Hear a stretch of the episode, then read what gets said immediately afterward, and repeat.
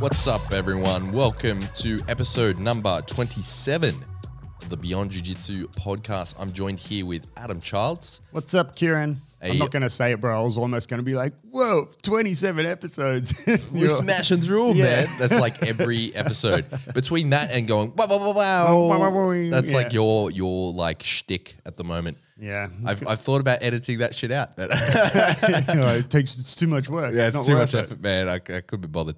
So, uh, yeah, this is episode number 27, and we're talking about what it takes to get a black belt. Why are we talking about that? Ah, I, well, I guess it kind of came up because I just recently got my first degree on my black belt. Uh, Yeah, just to clarify, first degree You're on your. supposed to put the applause track in there, bro. Oh yeah, Uh, clap, clap, clap. that was Oh, my- you've just, oh, this is completely off, top, off topic, but the fact That's you not said, like us. Yeah, the fact you said clap, I just heard yesterday like the, the, an expression I've never heard before and I thought was absolutely hilarious. You know, like sometimes it's, you know, when sometimes someone says a new expression or something and you're just like, man, that's gold. Like, I'm going to use that. It's Go really on. good. And um, it was actually talking about, so just to give everyone some context, um, you know, we've briefly, it's come up briefly before that, that Kieran and I don't mind playing the odd video game, right? And uh, probably even more so during lockdown. But it came up just before we were talking about these two games, Dota and League of Legends. It doesn't matter. They're two similar games, right? You don't need to know much about them, but they're two very similar games, right? And I was talking to this guy and he plays one, he calls Dota. And I said something like, you know, oh, yeah, you should reinstall League of Legends. And he goes, he goes, oh man, I would rather shit in my hand and clap. play League of Legends. And I was like, "What? I've never heard that before. good. That's I thought that was so good. That's so gold. There's actually quite a few funny um, expressions in Portuguese that that refer to shitting. Like there's one that is um, like, well, and I guess it's kind of similar in English. I guess it has the word shit. I guess because the translation would be when you don't give a shit. Mm. In Portuguese, you say like you're you're taking a shit while walking. You know?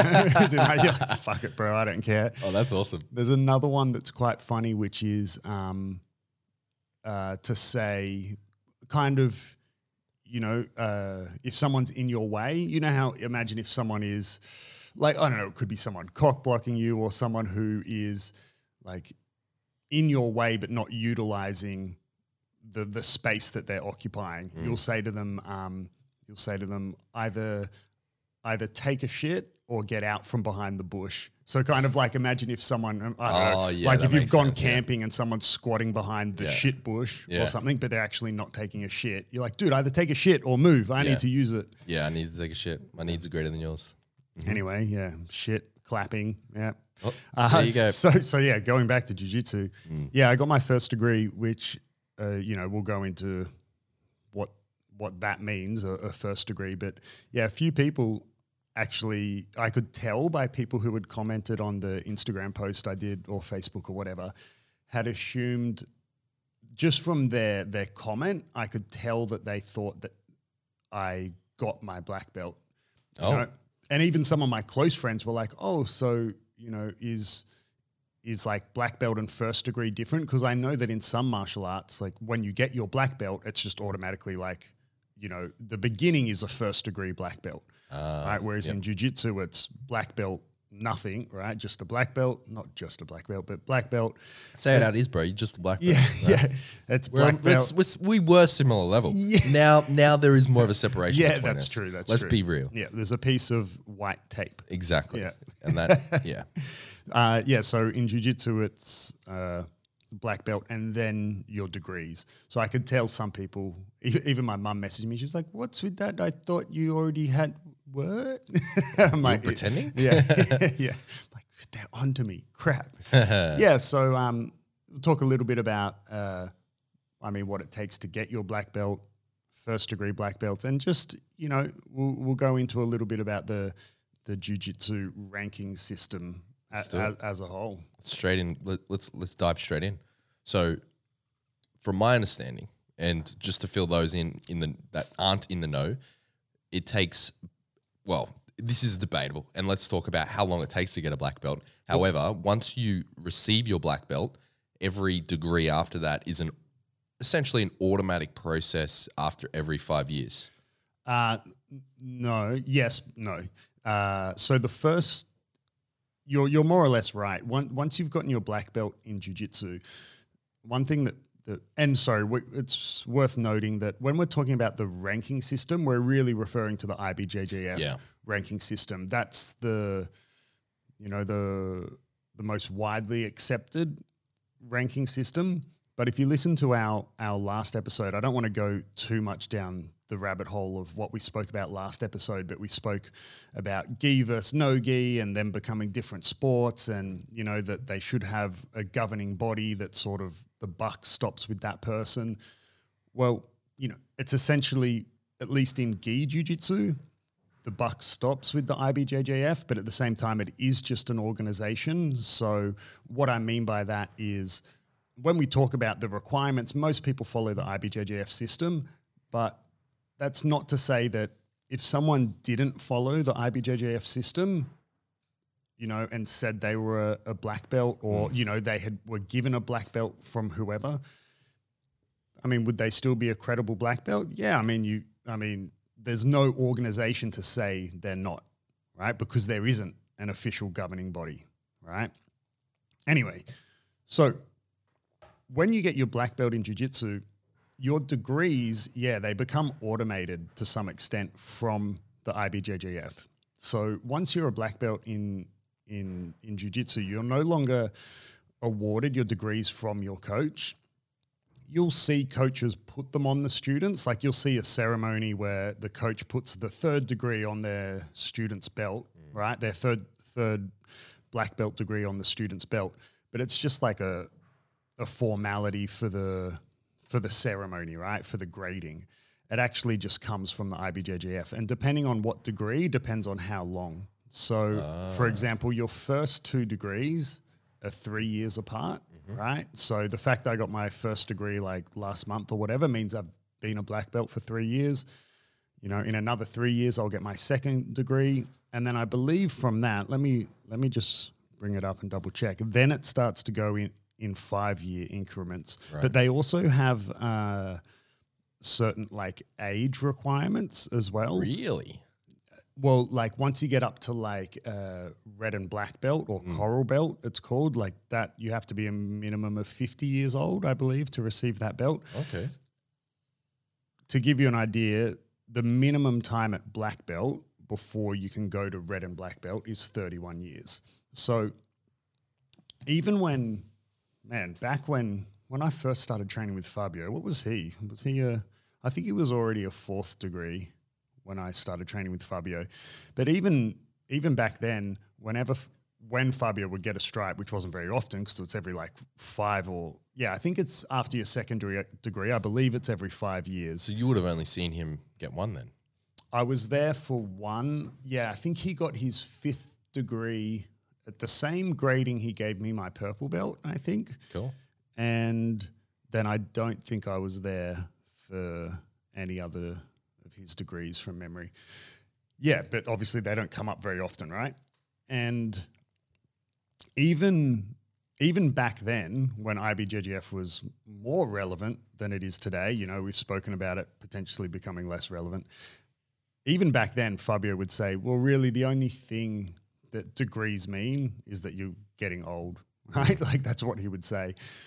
And you know, to some extent, I agree with that. You know, but it also because you can nowadays with the explosion of jiu-jitsu, you can have a blue belt, purple belt, brown belt who's when it comes to competing in jiu-jitsu beyond the level of a fifth degree black belt, right? But I guess at the same time it does show a certain level of experience, right? Opposed to it, it doesn't necessarily automatically mean like, oh wow, that dude's a fourth degree black belt, like he must know a lot. But at the same time, it does mean, oh man, like that tells you that dude's been a black belt for like over a decade or something. Like he's been Yeah. training a long time. I mean, if I saw a fourth degree black belt, I would expect them to know a lot. If they didn't, I'd be confused. You would, yeah. I think the risk becomes, uh, and I think this is, well, I guess with anything that that constantly that you have to constantly learn and educate. I guess the risk is, you know, have they worked to stay current? Yeah, that's know? that's a lead up question I wanted to ask. So because this system is automatic, right? And then I'm going to take a leaf out of your book and use an analogy. Do it, bro. So in Australia, when you get your motorbike license, if you're over the age of 25, once you get your red Ps, which is like beyond learners, it's the next one after le- like your learner license, then automatically, even if you don't ride a motorbike, you get your full license after 12 months of having your red piece. You just have to get your red piece, do the test, and then you automatically get your full license. right. I'm assuming because it's run more or less automatically through a system like IBJJF. If you are registered under IBJJF and you've met like the certain criteria, because I know you had to do a, uh, a, Yeah. a coaching, uh, sorry, a, um, a rules a course. rules yeah. course, rules course to get your uh, first degree. And I'm not sure if there's any other like you know hoops you got to jump through for the other degrees, but more or less, once you receive your black belt, recognized under IBJJF, you'll just keep getting the certificates in the mail, even if you don't train. Uh, yes and no. Yeah. Uh, This is a on- little bit on- random. No, it's no, not no. like I get, I. I, I, no, but I get what you mean, right? Like you know, someone could just phone it in. Yeah. You know, and yeah, you know they or could maybe train like and be like, "Oh, I'm a fifth degree." It's like, dude, you like you threw out your gis 20 years ago. yeah, exactly. Um, well, yeah, yes and no, right? Uh, so that's why it's kind of well, on the one hand, it's trivial, Mm. you know, and they don't mean anything, but on the other hand, it it does show some experience and blah blah blah. Because yeah, you've got to jump through a few little hoops, and these hoops are only important to jump through if you want to be recognised by IBJJF. For me, as an instructor and a gym owner, IBJJF is still relevant, right? So it's important for me to be recognized by them because they're super, super strict on uh, on the timelines of your belts and things like that. And what I mean by that is, let's say you're, let's say you're someone who's been a black belt for ten years already, you know, and an active black belt, successful competitor, maybe not a world champion or anything, but you've never really fought in IBJJF stuff or, you know, but you're uh, you've been a black belt for 10 years. And then you decide man actually i want to go fight in the the ibjjf worlds right? All of a sudden you've decided you want to do an ibjjf competition and you go try register for your because you need to have an ibjjf membership mm-hmm. to be able to enroll in the competitions to register for the competitions To get a membership, you need to be recognized by someone that's already in IBJJF. Yes, but even then, they they have zero wiggle room. So if let's say for me, for example, right, Fabio is, I mean, Fabio grew up training with more or less the, the guys who run IBJJF, mm. right? Like he knows them personally. He could pick up the phone and call them, mm. right? But even in that case, let's say I had never had any paperwork with IBJJF and all of a sudden I go to register as a black belt, they're going to go, nah, dude, we have zero history. Like there's zero documentation proving that that you have that you were uh, previously a brown belt, purple belt, blue belt. Like, what do you mean you? you're a black Yeah. belt? And they'll be like, no, no, no, ask Fabio. And even Fabio could hypothetically call them and be like, no, man, I promise you, he's, you know, he's one of my students. I gave him his black belt, blah, blah, blah. And they'll go, nah, dude, like mm. without the documentation. Because it, they they kind of had to put a line somewhere because there was a period of time where people were just kind of yeah just signing certificates saying they were they were registering as a black belt and they weren't they weren't a black belt right mm. And so that's then trickled down to now you it's even hard to register as a brown belt if you don't have any previous registrations with the IBJJF because what will happen is there's minimum time requirements at each belt right as per IBJJF which is there's zero minimum time at at white belt right And it's like two years for blue belt, yeah minimum of 2 years at blue one and a half at purple and one, one, year at one brown at brown. Yeah. so then that's trickled down even more that now it's difficult to register as a brown belt if you have zero paperwork because I because then what people started doing is they would be like, okay, well I'll just register as a brown belt. All I've got to do is wait a year and then and then I can register as a black belt. IBJJF will see my history. Oh, he was a brown belt a year ago. He can now be a black belt. So um, yeah, so these hoops, you kind of do need to jump through them if you want to be recognized by the IBJJF, right? And if if you want to, unfortunately, if you want to compete under their competitions, these are this is what you have to do, right? And like you said, you do need to have someone sign for you as well. So uh, you need to have someone who is uh, recognized by the IBJJF to sign your paperwork to say yes, you know, you know. So, for example, for you, if you wanted to do your IBJJF membership, I could hypothetically sign it, but in in your case, because you fall under Alliance, it's a bigger team that only the the three founders of Alliance sign it. But more or less, it would come to me, and I would send it to them, and Fabio would be like, "Oh, that's one of that's one of Adam's students," and he would sign it Right. right? And that would grant you your membership because Fabio's. So is this something that you recommend people do? Because I don't think I'm registered under IBJJF. So I mean, at, yeah, at, at white belt or even blue belt, it's maybe not super necessary. But you know, then again, I, I would say if you're someone who thinks that it might be useful for you to have your IBJJF requirements one day. Hmm. I would say register at blue belt at least, so you start the paper trail. Yeah, that's what I was thinking. Because I'm someone that I plan on getting a black belt. Like that's something I want to do. Yeah. And not everyone, you know, starts jujitsu with the plan to get a black belt, but I'm in a position where it's something that I want to do.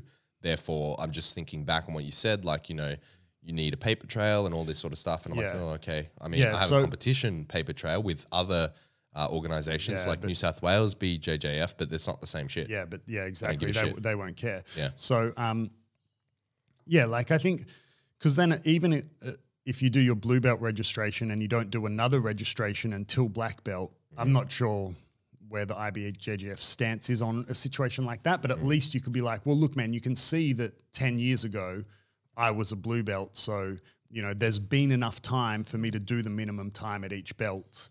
You know, like, yeah, mm. you want to start the paper trail. So with the minimum trial, sorry, with the minimum time at each belt, in theory, hypothetically, someone could walk into a jiu-jitsu gym and in five years could be a black belt. Yeah. Like Yeah. Oh, I, I counted six months for white belt, two years for blue belt, year and a half for purple, and a year for brown. Five years, and you're you're effectively. Yeah, you could. belt. Yeah, you could hypothetically. What would it I take mean- to do that? I, I- okay, I know that every gym is different, and I know we've spoken in the past about some gyms that utilize certain belts to buy their students. Like some gyms will, no matter what, you'll get a blue belt after like 12 months or whatever. And whereas some gyms, it takes you 12 months to get your first stripe, which I think is a bit ridiculous personally, but you know. Yeah, yeah. I mean, it's hard to give, you know, a final answer because, like you said, every, every gym's different. But in, But- in your opinion, yeah, for someone so- to get a, is it possible in to, to get a black belt from yourself in five years? no, no. Uh, I mean, well, yes, but but no. I'll give you an example. I mean, for me, I'm obviously always going to try uphold the stand standards that I was held to, which were super high, right? Um, the only people that kind of Fabio graded that quickly were like someone who, you know, a, a, a white belt or, or well, actually, let's not say white belt because worlds at white belt is not considered worlds, right? Mm. So let's say blue belt is one year they would win worlds at blue belt. Then the next year they would win it at purple belt. Then the next year at brown, you know. So it was essentially like every year this person was already winning worlds. They were the best, belt. they were considered the best in the world at their belt. Yeah, so they were sort of the only people that Fabio graded at that, you know, incredibly fast rate. But at the same time, there's other students that he didn't. For example, there's two of Fabio's students, but one in particular, better known, his name's Leo Nogueira, more or less retired from um, competition now. He's now like the head coach out of the Alliance in Atlanta, which is uh, uh, Jacare's old gym. And Leo and I used to train together a lot. He's a big dude. He's the guy who invented the São Paulo pass. If anyone's heard of that way to pass close guard, it's called the São Paulo pass. No, Le- can you describe that? it's it's a pass from close guard that's kind of counterintuitive because you you have zero posture and you you you get an underhook as if you were like passing half guard. You kind of get an underhook and then you reach back to open their legs, kind of like you're going to put yourself in a triangle or an omoplata, but it opens half, their close guard and you go to half and then pass from half. Um, yeah, so Lau, he was how many times did he win worlds at black belt? I can't remember. He's like two or three time world champion at black belt, but he won worlds at brown as well. And typically you'd think like, man, this dude won worlds at brown belt, give him his black belt.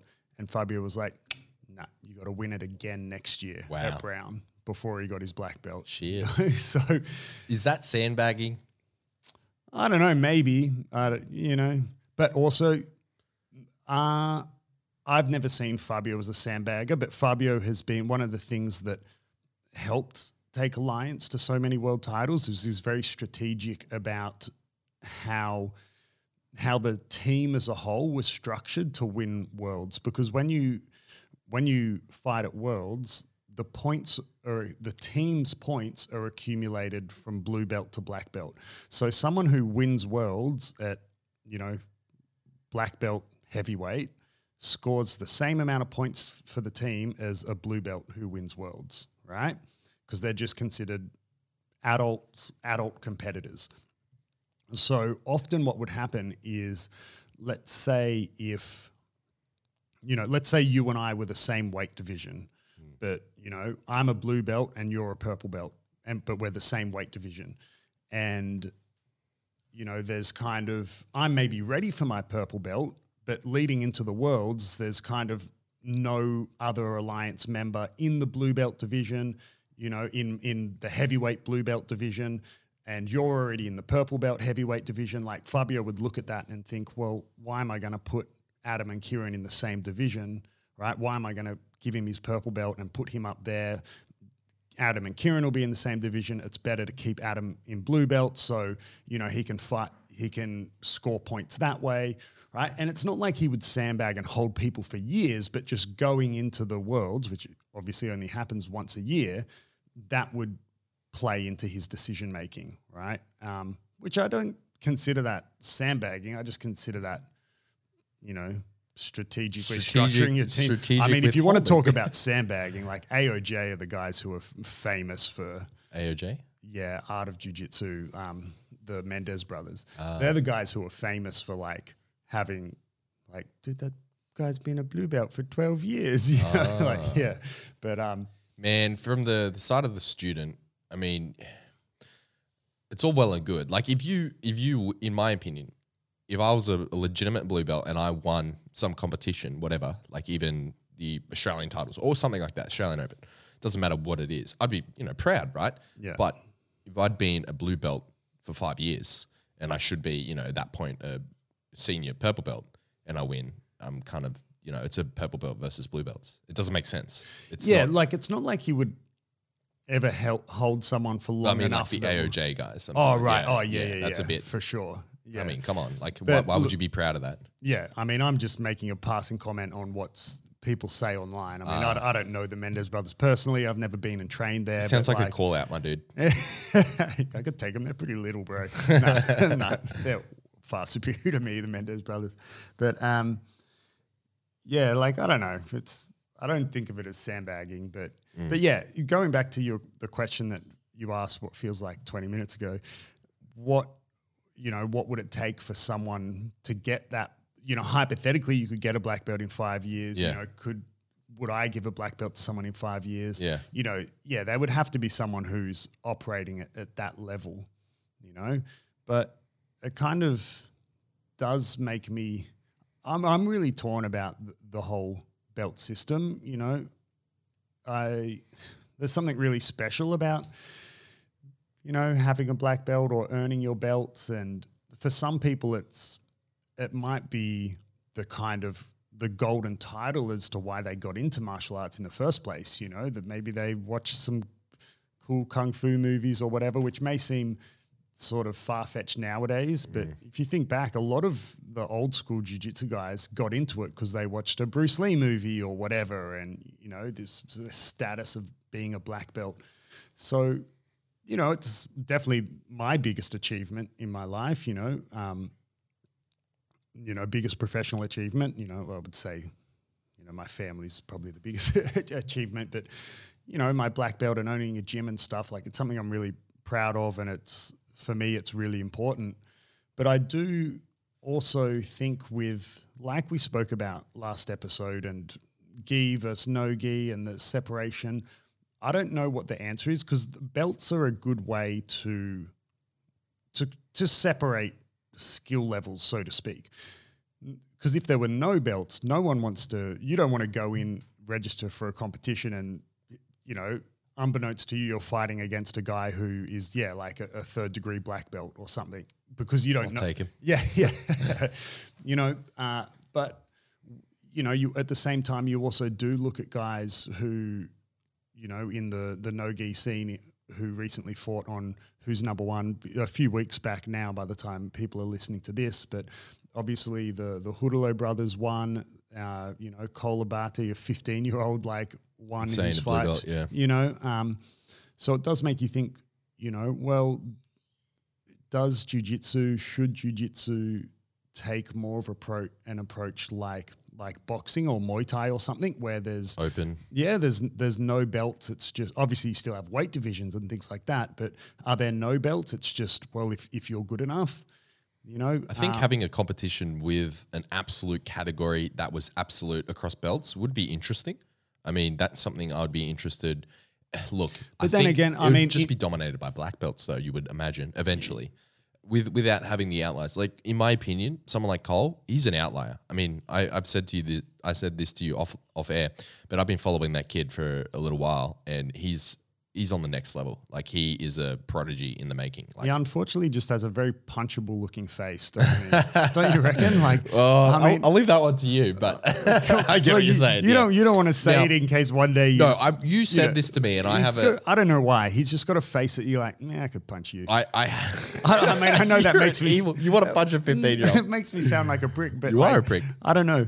Like I've never met the kid, but and I, just I have a theory as to why you th- find him so punchable, and it's because he's young but very confident. no. I and I actually think that- don't- I, mean, I don't think. No, I'm going to disagree because I actually oh. don't really follow him at all. I know Oh. I know next to nothing about him, but just like if I just see a photo of him, I'm like, like, even even kid. before I knew Do who you he have was. that feeling when you see photos of like babies? You're like, no, I want to punch that baby. No, but it's definitely like came across my mind the first time you walked into the gym. I was like, Yeah. oh, this Mm, dude, punchable. punchable. Um, Fucking swing. But you know, like if it if jujitsu went that way, I I don't know a lot about how how the the boxing circuit or that the Muay Thai circuit works. But let's say hypothetically they did away with belts altogether. Well, then obviously they need to have there needs to be a system in place for you to uh, to progress to the higher ranks. Like you can't just be a year into jujitsu and be like, cool, and go register for a professional fight. The same way that you can't as a boxer. You know, you have to work your way through the amateur scene. And I actually don't even know like what has to happen until you say I'm a professional boxer. Like whether that's through sponsorship or do you have to make it onto a certain card? I, actually don't know, right? But you know, and MMA is kind of the same, right? You you need to put in the work and essentially be scouted, right? Or be annoying on social media and then and then make it into the UFC or one FC or whatever these so if they were to do away with belts, there does need to be, I guess, some type of way that people can make it through, as well as just for for safety reasons. I know jiu-jitsu doesn't have striking, but you know, This can still be dangerous. it can still be dangerous, right? Like for both parties, you know, you, if you had, you ask any experienced jujitsu uh, practitioner, and they'll tell you that majority of injuries come from like, a, for lack of a better term, like a spazzy white belt. It's like that meme that I posted on our Yeah, uh, Instagram. Yeah, yesterday. yeah, with It's the like- goosebumps. Yeah, Yeah, yeah, yeah. It would be a bit old now. People would be like, "What meme? Huh?" Just because Yeah. it'd be so long ago by the Yeah. time they're listening to this. But- it's essentially like it's it was a meme template where the the premise of the meme is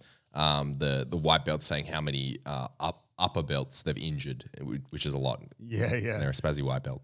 Yeah. yeah, it's hard to e- explain a meme uh, verbally. That's anyway, right. Yeah, because you know, if the it's kind of like when uh, again something from our social media probably the best reel you've posted where I where I was saying I don't like drilling with lower Yeah. belts because they don't move the way you want to Yeah. you know and yeah same from a competitive level like if you're a high level competitor and then you've got some you know let's not call them a spazzy white belt but maybe just a Spazzy black. you know, yeah, or just a run of the mill blue belt or something, you know, not a Cole Abate, just a run of the mill blue belt.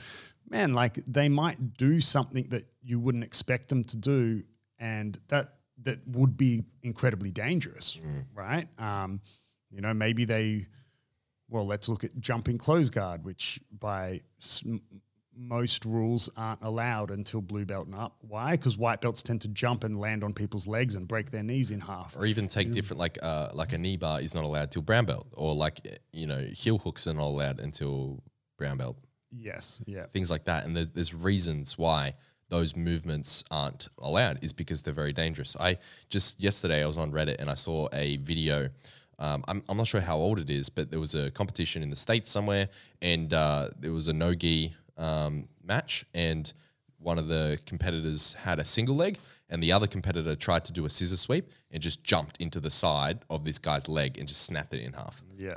And it's oh Brutal. man, it was it was nasty, and he was Yeah. kind of like shrugging his shoulders, throwing his hands up, like, "Oh, what what happened?" but like cl- he fucked up the scissor sweep and Scissor sweep or a scissor takedown? scissor takedown. Sorry, a scissor which takedown. is yeah, which for most rule sets is you're not allowed to do a scissor takedown, right? Yeah. It's it's like jumping reason. close guard on steroids. Exactly. You literally jump, and if you fuck it up, guess what happens? You jump on side of his leg and snap it, and this is exactly what happened. Yeah. He's like, "Oh, I don't know." It On the flip me." side, though, like last ADCC, Gary Tonon took out Edward Najimi with the most epic scissor takedown into a into a heel hook. yeah, but this guy definitely was not Gary. Um, But you know, yeah, that's that's high level guys, right? You know, um, yeah, exactly. And be- you've spoken this- about that in the past. Like they've signed the dotted line. They, you know, it, you, you spoke about it in the context of tapping. Like they are not going to pull their punches. If they get a submission, they're going to reef it on. Yeah, and it is your responsibility to tap quick enough so that I don't fucking break your arm. yeah, yeah. It's the same sort of You know, story. um, But beat, beating yeah. the same old drum. I always, you know, because it's a sport I follow. I always, you know, often Formula One. talk about yeah, talk about Formula One, and you know, man, there's there's a there's a reason that they can be, you know. Five centimeters behind the car in front, Mm. nose to tail at 300 kilometers an hour, because they know the dude in front won't brake until he reaches the braking marker Mm-hmm. before the corner, right? Whereas if it was just some you know, less experienced driver, like he's not gonna operate, you- and then that all of a sudden that makes the whole scenario unsafe. right? Exactly. Obviously, that's uh, way more dangerous than what we're talking about. But you know, it it's back to how I said if they were to do away with belts altogether, there needs to be some way that people work their way through the system to make it into I the totally agree. professional leagues. And conversely, I as a if I were look back as a as a white belt or a blue belt, I wouldn't have wanted to register for a competition where I could have been going up against whatever belt. Even like even even now, I have white belt students who go to compete and they get stressed because you know they've got one stripe and that other white belt they're oh, fighting Oh, man, has four. You know, and it's and that's something that's even irrelevant. Let mm. alone if it was okay, that dude's actually a brown belt. Yeah, yeah. I mean, fuck. I my first comp I was a two stripe, and my first match was a four stripe, and looked like a senior four stripe. I followed him on Instagram. He got promoted like a few weeks later. Um, not trying to toot my own horn, but it doesn't. It's irrelevant. Yeah, it's yeah, irrelevant. Like yeah. I, I Yeah, I say that to everyone know. because stripes are even more trivial than, Oh, yeah. than, than belts. because every right? gym does stripes differently. Yeah, and there's no like uh unless IBJJF have updated their website or something, I don't believe they have they any guidelines for stripes. So because they're not a they're not a recognized thing. They're Yeah. allowed, like you're allowed to, obviously, like you're allowed to do what the fuck you want. And there's certain, um, from my, this is my understanding. So if if you know otherwise, correct me out there in the comments or whatever, or yourself, Adam. Um, but like the the the only policy there is recommendation that it's four stripes per belt. yes. That's yeah. the only really thing out there. Like it can take you, you know, you can get your first stripe on the first day if you wanted, or you can get all four Yeah. in one day. Yeah. Like it doesn't it doesn't fucking matter because stripes they're not a legitimate thing. It's Yeah.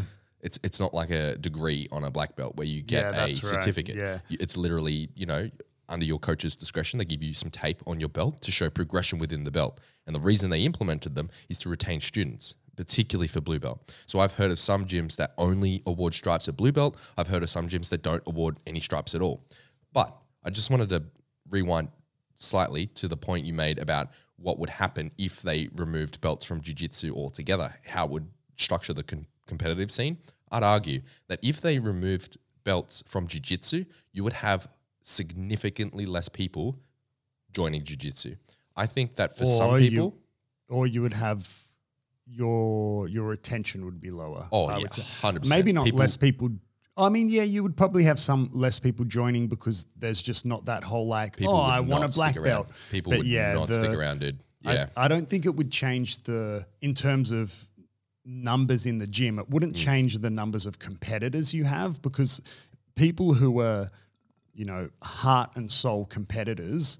They kind of they Oh, they could they couldn't belts. yeah they couldn't care less Yeah. about belts right I don't give a fuck they about just belts. Well, to, to a certain extent. Yeah. Don't, don't get me wrong. Like I still want to progress. yeah but I know what you mean right they, but the color of the belt, like um, man, I I would a, a competitor who at, uh, someone who's a competitor to their bone Hmm. they just want to compete against the best people in the world Mm-hmm. right so they if anything they probably don't want belts because they would just want to from day one go fight other black belts or whatever right uh, but yeah for the average person if you were to get rid of belts because then you're taking away you know the the stripes were implemented to help people see some sort of Yeah. progression So imagine if you take away stripes, let alone that's- belts. like yeah, fuck. right? So, but then what if, like we spoke about last episode, yeah, the sports go separate directions. Like I, you know, and then in no-gi, what if they do away with belts altogether? Like, how are people going to? I don't know how they. I don't do think it. they in- would. I think that's one tradition they would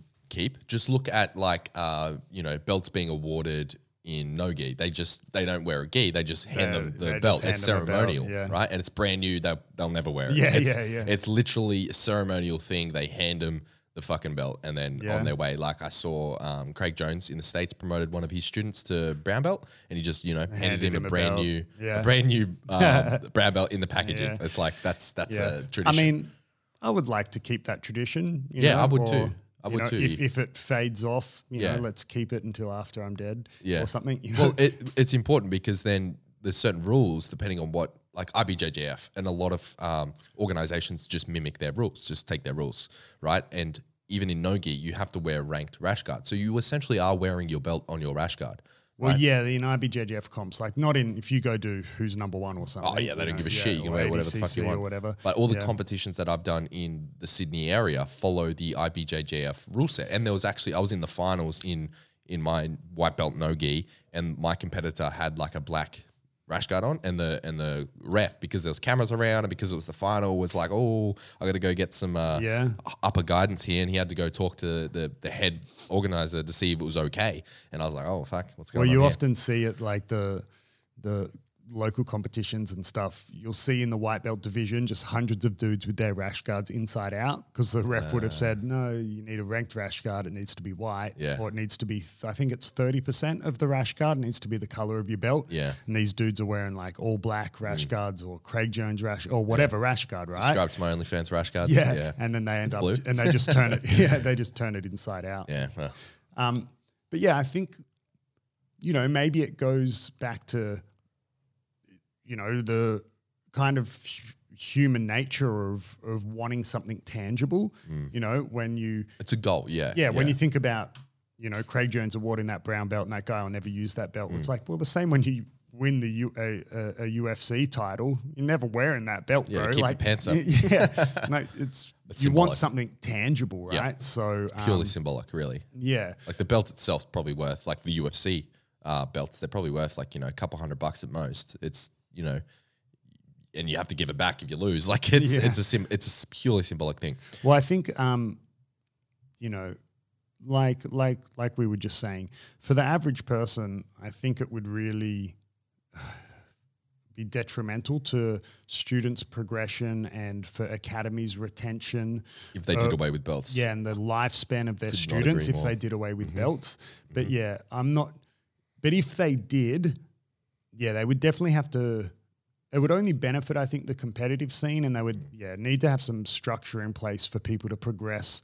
Well, I've- through. I've- like I don't know how it works in in college for wrestling because obviously wrestling doesn't have belts. Mm. Uh, you know, if anyone, I know we do have some listeners from you know North America. If if they if they know if they want to to chime in, I'm not sure They're like how. North America. What's that? Yeah. we're talking about the United States. yeah. So I'm not sure, you know, because I know the the the flashy title that gets thrown around is NCAA Division One wrestler. Right? Yeah, they have di- that's right, they have but it's like. Yeah, okay, well, you one, can't just Division from day one three. Mm. register for Division One. Like, do you have to win Division? 10 do is that the bottom and you work your way up and you Yeah. or do you have to s- accumulate a certain amount of points but yeah so even then if that's the case re- it's great for competitors It you might know, be like like okay, so I played rugby, uh, school And you have, like, like, schoolboy rugby. Yeah, you have A. A, B, C, you know, or firsts, first, second, third, Yeah. etc., or like the first fifteen in rugby union, uh, and they're selected by the, the based on performance. Some schools do like tryouts. Um, some tryouts, you know, go for like a. Uh, the preseason, um, some you know, just based on what you were last year, depending on the organization, the school, etc. But it's just selected by the coaches. But I mean, we're talking schoolboy sort of rugby, not like a professional, more professional organization like college yeah, wrestling. yeah, it's yeah. a little bit like there's more money involved, and you know, sponsorships from the school. So I, I suppose it's different. But I did have a question for you based on this topic that I've been wanting to ask you for a while, and i i basically, if I was to train two times per week, would I be able to progress in jiu-jitsu or is training two times per week purely wasting my time? Um, from a business point of view, when it comes to taking your money, it's definitely not a waste of your time. You should, ta- no, uh, man. Yeah, a little bit. You know, twice a week is such a small amount. There's, unfortunate, you know, fortunately, but unfortunately, jujitsu is just so complicated. It's so hard twice a week is just such a small amount of time to be doing it if if you really want to progress and get good and the standards are only getting higher by the day you know just one of the things that when I've got a new student and they'll be trying to learn how to invert, mm. right? Even just like in a warm up drill or whatever. And I often say to them, I'm like, man, back when I was a blue belt or a purple belt and berimbolos came on the scene, these, these were movements that even current black belts didn't know how to do. Said, but but now it's just normal. And that doesn't mean it's easy, but it's normal nowadays. Like it's a beginner movement, it's a basic movement. But just because it's basic doesn't mean it's easy, right? And man, twice a week is just such a small amount, you know? I think really Am I wasting my time, do you think? I don't think. I mean, look, it's it's never wasted time. You're still going to be a, acquiring skills, and some people, you know, some people pick stuff up way quicker than others. So, for some people, they might progress more training twice a week than that the the other dude who's training five times a week because I don't know that twice a week dude is just a natural or you know he previously did whatever other sport that complements it. I don't know, but it, yeah, I mean it's such a small amount. I can tell you that statistically, the average person trains two and a half times a week. So let's say the average person trains two or three times a week. So I guess if you if you want to look at that that data, you could say, well, if you train twice a week, you're on the bottom end of average. Okay. So you will always be on the low end of average unless you're, you know, incredibly talented and gifted. So if you're training three or four times a week, or you know, if you're training three times a week, cool, you're on the upper end of average. So you got to be training four times a week just to say like, oh, I tr- I train a tiny bit more than the average Joe. So if you want to be getting good and progressing, when we say times, let's let's just define that term really quick. So if someone like myself, if I do four days per week and I'm doing back to back classes, do you consider that four times per week? Yeah. So, you know, for at our gym, we have, uh, you know, we have a class that runs 5.30 till 6.30 and then a class that runs 6.30 till 8. So we often have students just do both those classes back to back because the 5.30 class is a little lighter. Mm. even though that on the timetable that's going to record that you train twice, I mm. see that as you training once. You know, for me, I think this. Um, I mean, imagine it the same as weightlifting. I see uh, one training session is, you know, do you need to recover before you can go again? If the answer is yes, then you've done a training session. If the answer is no, then it's the same workout. You know, like that's how I see, uh, uh, you know, training. Okay, this leads me on to So for, for me, I, I used to train seven in the morning, Yep. and then I would you know do some weights and drill, and but then my next like training session was at twelve, like a competition class. Mm. Could I have done those classes back to back? Like no, no way. Like after that morning class, I needed to eat. Mm. I needed to you know I would often take a nap on the mats or whatever, and then go again at the twelve o'clock class.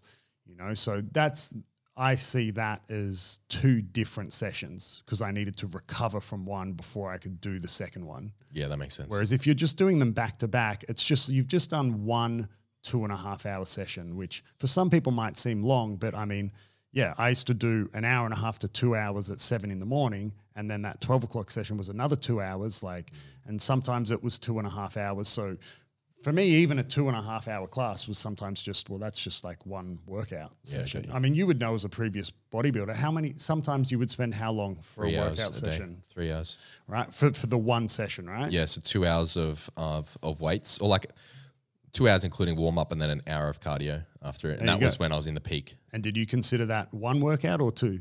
One, one workout, right? Yeah, I suppose it was. I mean, you would you would probably sometimes I broke diff- it up. You would maybe broke it up on your on your regime Mm. in terms of like the muscle groups you were working on and everything, but it was like the one workout. Mm-hmm. It was one session, yeah, It was just a long fuck off session. Yeah, So yeah, so for me, unfortunately for the listeners here who are students of mine being like, what? But I'm like cranking. I've done like 50 classes. Nah, you done 25, bro. yeah. You know, they're just like you've just done 25, you know, two and a half hour classes. That's how that's how I see it. Yep. When you know, Okay, so what about? So I have this question is is a uh, you know it's been asked before on other you know other places around the jiu-jitsu world. What about the comments that will come back and say, "But I can't recover uh, enough. Like two is two sessions per week is my max. If I did any more, I wouldn't be able to walk. I'd be crippled. I, w- you know, I, I I cannot physically recover for whatever reason. What do you say to that?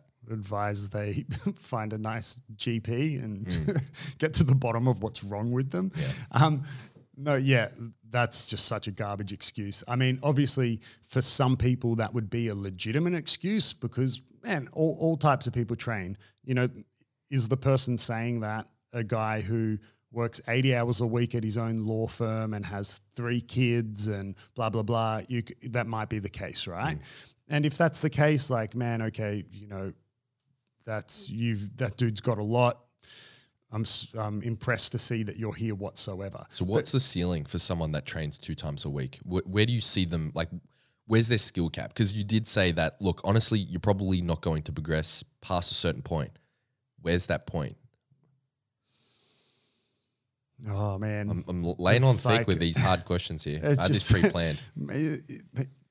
I know the answer. They're just maybe not. Just ans- say it. They're just maybe not answers I want to publicly say. Just say it. um, you know, this episode will release, and we'll get all these emails of students. Ah, they won't listen anyway. Look, I mean, yeah, you know, yeah, I'll, I think my, I try to keep really high standards, and I think for that person training twice a week, who's, it's worth noting that there might be some students I only see twice a week, but that doesn't mean they're not doing training or theory studying outside, right? We've spoken about that before the importance of doing self study, and that if the only time you did any jujitsu or thought about jujitsu was when you were at the gym, you know, you're going to progress slowly. Mm. But yeah, so there's some people I might only see twice a week.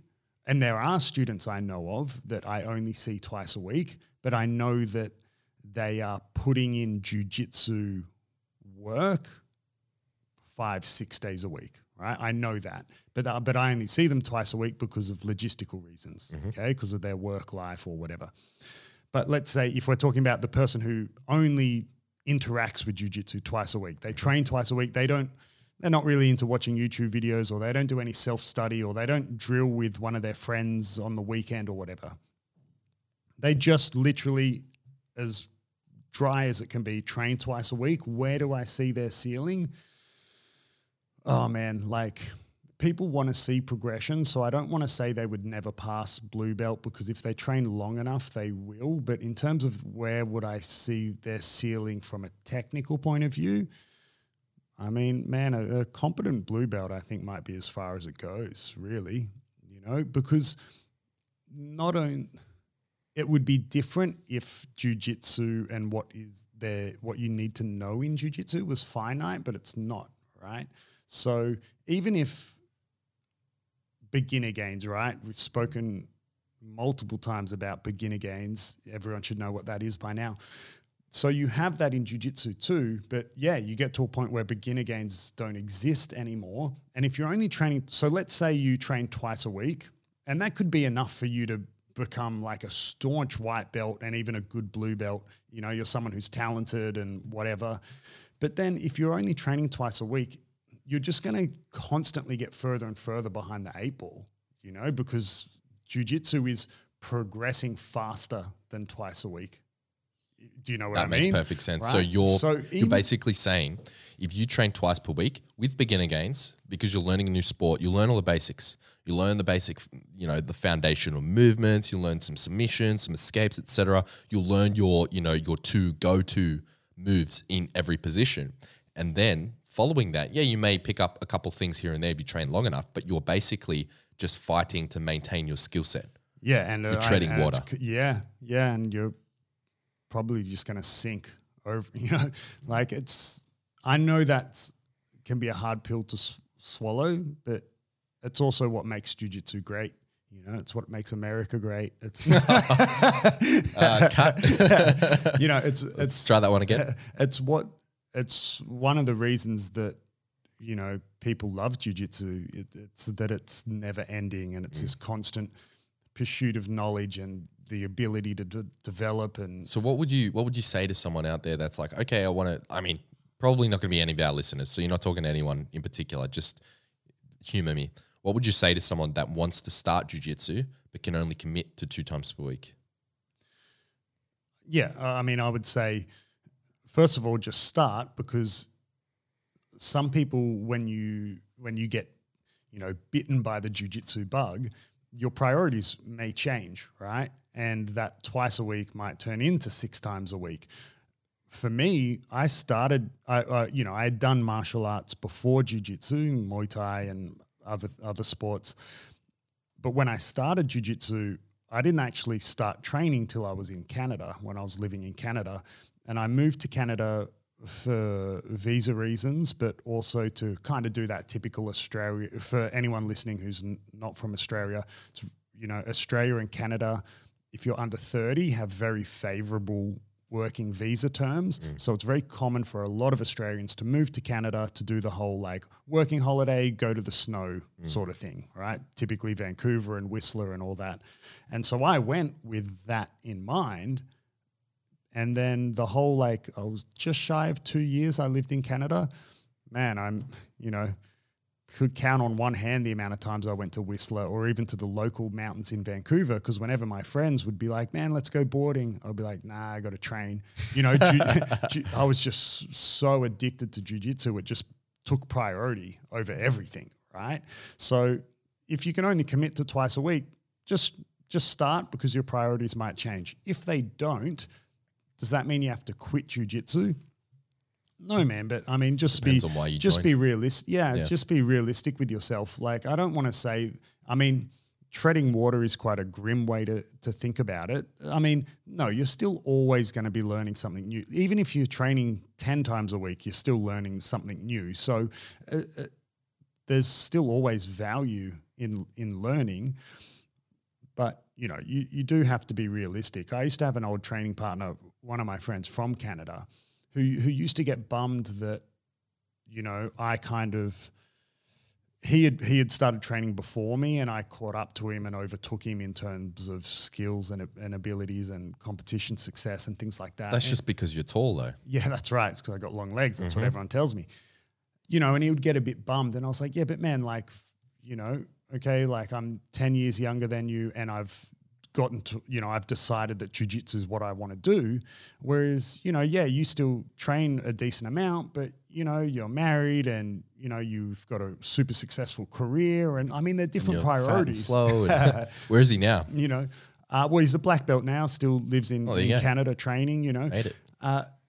You know, so it's like the same as that person who starts training in their mid 30s.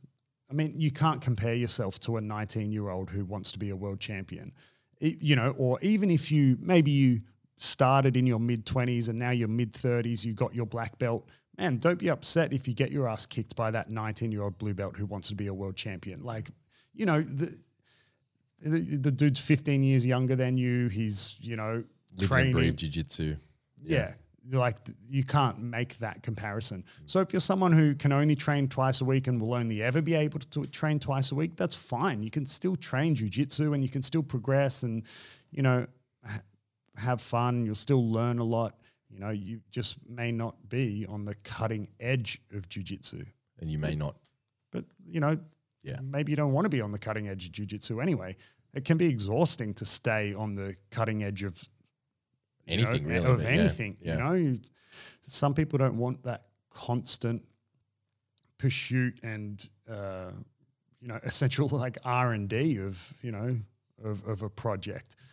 So back to your question, if someone is like thinking about trying jujitsu and they can only train twice a week, just do it, man. Your priorities might change, and if they don't, that's fine too. But just be realistic with you know you're just delusional if you're going in thinking I'm going to train twice a week. I'm only ever going to train twice a week, and I'm going to become world champion. Man, that's just like retarded, Yeah. right? But Like, would that- they would they make I- black belt? would they? Well, yeah, that's Like gonna said, that, the- that's the going to ceiling. depend on the gym, Yeah, right? the I mean, would someone make black belt from me only training twice a week? Yeah, after like a couple of decades, right? It's going to take you a very long time, Right. Right? Yeah, like like a really long time. If if, if we look back at even stripes, right? So the way that I award stripes. And this is in, in line with Go on. Yeah, uh, this is I in- already know this. yeah, so this is in line with the alliance, the way that alliance as a whole, and how I learnt from Fabio how how stripes are given. It's it's kind, it's just based on attendance, and instantly some people listening will be like, "Whoa, whoa hang on, uh, like." What do you mean just based on attendance? So they don't mean anything? Oh, that's bullshit, blah, blah, blah. No, I'll tell you why, right? Uh, so stripes are awarded based on attendance, and that attendance number depends on your belt. So at white belt, it's every 30 classes, at blue belt, every 65, purple, 75, brown belt, 85, right? So it gets progressively harder. But at the same time, the minimum time requirement at those belts gets shorter, right? But so it kind of doesn't add up, right? So at blue belt, to get your four stripes within the minimum time period of blue belt, which is two years, right? Where you need 65 classes for each stripe, right? And you've got two years to do that four times, right? So to make 260 classes, I think that is. And that, but then at brown belt, you know, to do the minimum time, you've got one year and it's 85 classes per stripe. So like you'd have to train a lot more. So at blue belt, let's just do the math real quick. So you need to do 260 classes to be Well, awarded your purple belt in two years, right? So you have 52 times Oh, two. on, I just did 260 in my head. I ain't no mathematician. Let no, it's one. that. Yeah, you were right. So it's 65. 260. Yeah, so but that's to get your fourth stripe. But then, Why? Then you need. Oh, and then it's based on then- then- skill well, for. No, sorry. right? So this is this is the way I do it, right? Okay. So you would need so you would It's need two and a half years. you would need training two to three times a week, right? Yeah. Yeah. So train for the average person. But there's another 65 classes on top of that because you need your fourth stripe, right? And then you need another 65 classes to get to the so and so called fifth stripe, which would be the next belt, Right. right? So it's minimum two and a half years. Yeah, if you train two to three Two to times three times a week. Yeah. But if you imagine, let's go. So it really it's five times the number, Mm. right? So if we go to brown belt, let's say, so it's five times eighty-five, Mm. right? That's four hundred and twenty-five, Mm-hmm. right? And then I don't know what calculation you did to get to get to the number, but you need 425 classes So what's the minimum time at the belt? one year. One year. So oh shit. So you need to do 425 classes in a in a fucking year. If you wanted to do it in the minimum So divide that by 52. That's eight eight classes, 8.1 classes a week. a week. Yeah. right? So, um, the why why is this why is this on attendance? Because there's just so much to learn, right? Mm-hmm. And this is think about it like this, right? The, there's a couple of reasons that we give stripes. One is to help motivate the student because it can be a long periods of time with between belts, right? Right. Another reason that we base it on attendance is just to aid the instructor because as your gym grows, man, it can be hard to track individuals' belt progression, let alone their stripe progression, Mm-hmm. you know? Uh, and So I have a question though on that. When we're talking about white to blue belt, you're not how many classes was it? Like 25, you said? 30. 30 classes, right? So from white belt four stripe to blue belt, that's not going to be 30 classes though. what what do you mean? So if, oh, no, if no. I yeah, if Well, I get a but to be awarded the next belt up. no, yeah, no, that's just a minimum. So Minimum, I, yeah, because so I mean what I, got gonna- my I got my fourth stripe in March. yeah, yeah. So so what? I, yeah. So I was I was getting to that. Yeah, sorry. Uh, so yeah, the other thing is to aid the instructor in keeping track because Mm-hmm. what happens, right? If you don't have this tool just to help the instructor, they go. What happens is they go, oh man, oh geez, Kieran's been on that one stripe for freaking ages, man. Oh, he must be due for his second stripe. And then I give you your second stripe on your white belt, and you're chuffed and blah blah blah. But then if I went back and looked in my, you know, booking software and whatever and whatever tools you have to track your students' attendance, mm-hmm. right? And I go, well, oh shit, Kieran's actually only done four classes in the, in the last six months because whatever, you know, like because my gym's grown and Yeah. I don't teach every class anymore and whatever. So it helps in that as well. But also the reason it's based on attendance is is just no different to how sometimes unis or or whatever is based on attendance. Like, you know, if or let's look at here in something super relevant here in Australia, people who are here on like student visas, if they don't hit a certain amount of attendance in the the the class they're enrolled in, They lose they their visa. their visa. Yep. Right. So it's that as well. So let's say white belt, right? You do your first 30 classes, Mm-hmm. you get your first stripe. Another 30, you get your 2nd Mm-hmm. Another 30, you get your 3rd Another 30, you get your fourth. So you got four stripes. You've done 120 classes.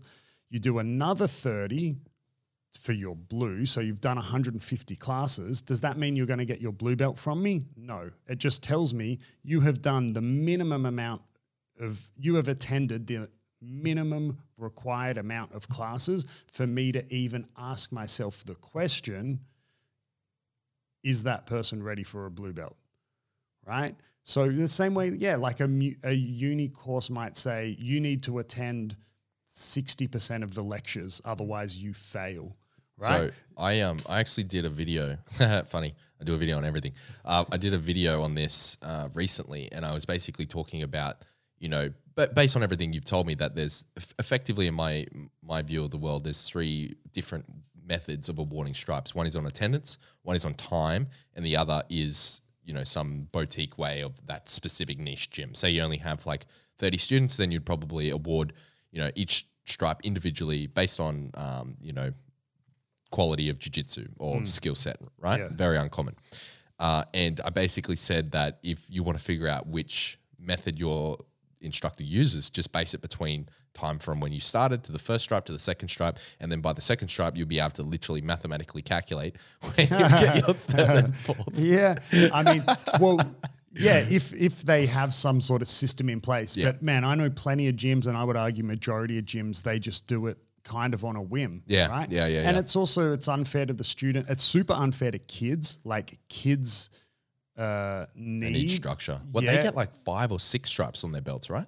No, no, they still only get four. But Oh, like okay. we do, for example, we do for the younger kids uh, a second set of stripes that have nothing to do with regular belt progression, but we have some colored stripes, and this is for little kids, and it's kind of their stripes they get on their belt, kind of the same how at school they might get like a sticker or something. It's just kind of like that. So they'll get, you know, a yellow stripe if they have good behavior. They get like a, you know, a blue stripe if they treat their uniform correctly, as in like they've always got their uniform clean and they know how to tie their belt and things like that. But these stripes they can lose as well. So if they misbehave, they like will lose that yellow stripe off their belt, you know? So this is for little kids, right? It's just a a tool to aid their their behavior. Yeah, right. Yeah, that makes perfect sense. Um, yeah, so the these attendant stripes. I mean, and there's a lot to consider, man. Like, you know, I look at a competitor differently to the average person because the average person, like you said, you looked at blue belt. It's going to take for the average person training two or, or three times a week. It's going to take them two and a half years to hit the minimum amount of classes needed before they're looked at for a purple belt. Yep. Whereas a competitor, man, like you know, a competitor could hit that fourth stripe in a year, right? Because they're doing so many classes. It's like, okay, but you haven't even done the minimum time at blue belt yet. So of course, it's not like in another 65 classes you're going to get your purple. Yeah. You haven't even been a blue belt long enough yet. You know, so everyone is and for me, everyone is treated on a case by case basis. Full so, belt promotion. yeah. So there's no way you can, for me, if any of any of my students are listening, you can't rig the system, right? Because I look at all of you individually. The only consistent, the only constant, sorry, is that I require you to attend a minimum amount of classes. So if you're looking at me being like, dude, I have been a fourth stripe white belt forever. Why don't I have my blue belt yet? I'm telling you because you haven't even done 30 classes at as a fourth stripe white belt yet. That's why, you know, or that that may be why, right? Yeah, I'm fucking with you now. Yeah, I was, yeah. I was giving Kieran him weird giving looks. me a look, right? you know, that may be why. And there, that is the case. Like one particular student asked me, not as in he didn't ask that taboo thing about belts, but he was just he was just asking in terms of like, oh, am I missing something? Do I need to? Is there something that you're wanting me to work on? Like, what do I need to do to get to that next level? Playing with fire there, boy. Yeah, yeah, is what he asked, and you know, he asked it in a very polite, well-educated way. He was just saying, "Yeah, what what do I need to do to get to that next level?" Mm. And I was like, uh, "Yeah." I essentially said to him, "Man, you haven't even done the minimum amount of classes. You haven't even turned up to the minimum amount of lectures that you mm-hmm. need to turn up to, mm-hmm. you know, for you to pass mm. this course, right?" So, you know, that's that's how I deal with stripes and how Alliance is the their teaching methodology deals with stripes. But yeah, it's not a pay to win, right? It's just telling me that, you know, that with all the data and all the re- and you know the 30 years that Fabio and Jacare and Gigi have put this all together, they've kind of come as a whole to this sort of okay, these are the more or less the numbers and classes that people need to be hitting to you know have accumulated enough knowledge to be at that level. But you know, it's just a guideline. It's case by case, right? Yeah, that makes perfect sense. Yeah. Well, You- a- your case is a unique one, Kieran. It's uh, I'm never getting yeah. promoted. Sandbagged. yeah, but you know, to to bring it back to the where we started at the the episode of of my first degree and stuff, it's you know, yeah, I'm I'm proud of it, but it was also just some hoops I had to jump through, and I and I did it just to be recognized by IBJJF. It's important for me as an instructor and a gym owner because if I have students wanting to compete for IBJJF and they'll need their instructor to be registered with them, because man, there's dudes on the scene now who are black belts and more successful than me competitively and whatever, who would not even be a first degree black belt by IBJJF, or maybe not even be in a black belt as far as IBJJF is concerned, just because they didn't jump through the hoops. But does that mean they're not a black belt? No, not at all. Like, for mm. example, there'd be plenty of no-gi slash like 10th planet guys who would be, who were black belts and fighting on who's number one and ADCC and whatever else, it's and whatever other competition, just not fighting in IBJJF competitions because they wouldn't have the paperwork for it. Um, but it doesn't mean they're not a black belt. And until, like we said last episode, with until there's some governing body that the buck stops with and is the official international, you know, organization for the sport, you know, yeah, IBJJF is just an organization. yeah, that makes sense. You know, yeah, I I paid my fees and did my rules course and whatever to get my degree, and you know, you kind of have to do it for every degree, but yeah, anyway, I get to put some stripe on my belt, or I wait until I see Fabio and he puts it on me for the ceremonial factor. But with COVID and international travel, that might not happen for years. So Yeah. I'll probably end up just. You might put the second one on, yeah? he might put the second one on. Yeah, Yeah. yeah.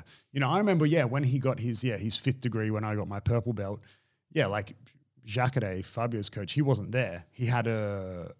I can't remember if it was like a live or Zoom didn't exist back then. I don't know if it was a live Skype call or if it was just a pre-recording, but he had like a projector and he had a video from Jacare, you know. But yeah, it all just took place in Fabio's gym, and uh, I can't remember. Like he, I think he got one of his students to physically put the stripe on, or that's maybe he had already had it put on. But yeah, it wasn't like it actually came from Jacare. Jacare came from IBJJF. Yeah. Yeah, makes sense. Cool. I, I think that's a good place to leave it. Um, but yeah, thanks for listening. If you're listening for this long to the podcast, It was a, a, appreciate a, bit, it. a bit of a longer episode. yeah, hopefully you learned something because I certainly learned a lot. I learned how to rig Adam's uh, promotion Yeah, system. yeah, how Uh, to- so how to- how to I was taking system. notes. I'll be publishing that in an ebook for all uh, Sydney Jiu Jitsu practitioners out of Alliance, and it's reasonably priced, priced at nine ninety nine.